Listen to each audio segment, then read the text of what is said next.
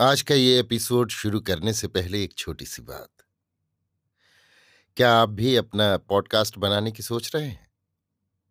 तो anchor try कीजिए। ये पॉडकास्ट बनाने का सबसे आसान तरीका है। नंबर एक, ये फ्री है।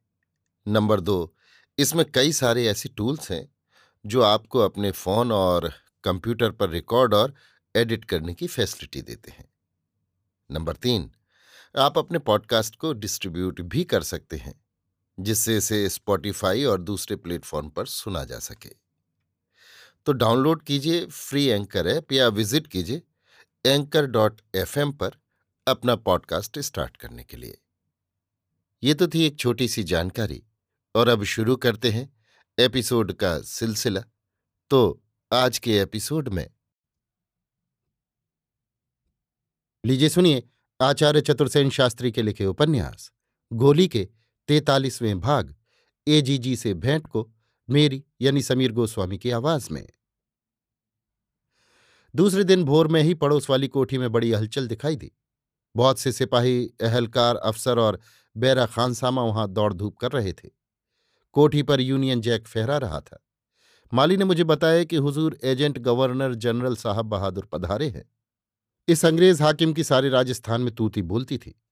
कहना चाहिए कि सारे महाराजाओं का वो विधाता था, बड़ा सख्त आदमी था।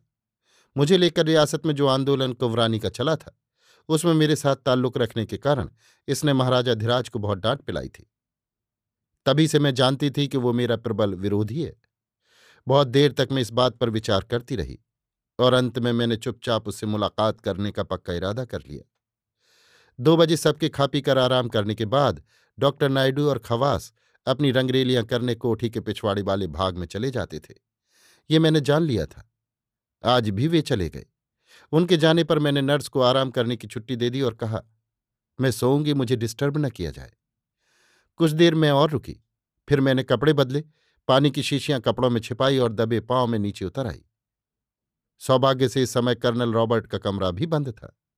किसी ने मुझे नहीं देखा और मैं कदम बढ़ाती हुई एजीजी के बंगले में जा पहुँची। इतला पाते ही साहब ने तुरंत मुझे भीतर बुला भेजा। मेरा परिचय पाकर कहा हाँ हाँ मैं आपको जानता हूँ। कहिए क्या दिक्कत है? उसने बड़ी इज़्ज़त और प्रेम से मेरा स्वागत किया। खूब ध्यान से मेरी बात सुनी। जो कुछ मैं जानती थी, वो सब मैंने उन्हें बता दिया। साहब का प्रेम देख अपनी बेबसी पर मैं रो उठी। साहब ने मुझे तसल्ली दी और कहा, आप फ़िक्र मत कीजिए। मैं सब आवश्यक प्रबंध कर दूँगा। आपका बाल भी बांका नहीं होगा, पर आप अभी इस भेद को गुप्त ही रखिए। जब मैं वहाँ से लौट रही थी, तब भी हमारी कोठी में सन्नाटा था। मैं चुपचाप अपने कमरे में जा रही थी कि किसी ने चंपा कली रानी कहकर मुझे पुकारा।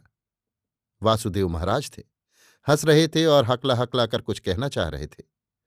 पर मैं एकदम अधीर होकर दौड़ी और उनके वक्ष से बच्ची की तरह चिपट कर फपक फपक कर रोने लगी। वासुदेव महाराज को इसकी कल्पना भी न थी। वो घबरा कर बोले, क्या हुआ? हुआ क्या? मैं तो तार पाते ही मैंने ओठों पर उंगली रखकर धीरे से कहा, आपको मैंने तार भेज कर बुलाया है। ये बात किसी से मत कहिए। बड़ी भयानक बात है। आप मेरे कमरे में आइए वासुदेव महाराज को कमरे के भीतर ले जाकर मैंने द्वार बंद कर लिया और सब कुछ उन्हें बता दिया। अभी अभी मैं एजीजी से मिलाई हूँ, ये भी कह दिया। सुनकर वासुदेव गुस्से से लाल हो गए, कहने लगे, उस खूसट नाव के बच्चे को तो मैं आज ही कच्चा चबा जाऊँगा। और वो रांड? पर मैंने वासुदेव महाराज को शांत करते हुए कहा, नहीं नहीं, सब काम सावधानी से चुपचाप करना होगा। इस कुकर्म में केवल खवास और डॉक्टर नायडू ही नहीं है, अन्नदाता भी है। बात की गंभीरता समझकर वासुदेव महाराज भी गंभीर हो गए।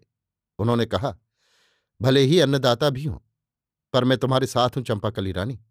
तुम्हारा कोई बाल बांका भी नहीं कर सकता। वासुदेव महाराज को मैंने समझा दिया कि दूसरों से कहो कि यों ही चले आए हैं। वासुदेव महाराज को भी ये तजवीज पसंद आई। हमने ये भी तय कर लिया कि प्रकट में वासुदेव महाराज मेरी ही भांति डॉक्टर नायडू और खवास से मिलजुल कर रहेंगे। अभी आप सुन रहे थे आचार्य चतुर्सेन शास्त्री के लिखे उपन्यास, गोली के तैतालीसवें भाग, एजीजी से भेंट को मेरी यानी समीर गोस्वामी की आवाज़ में।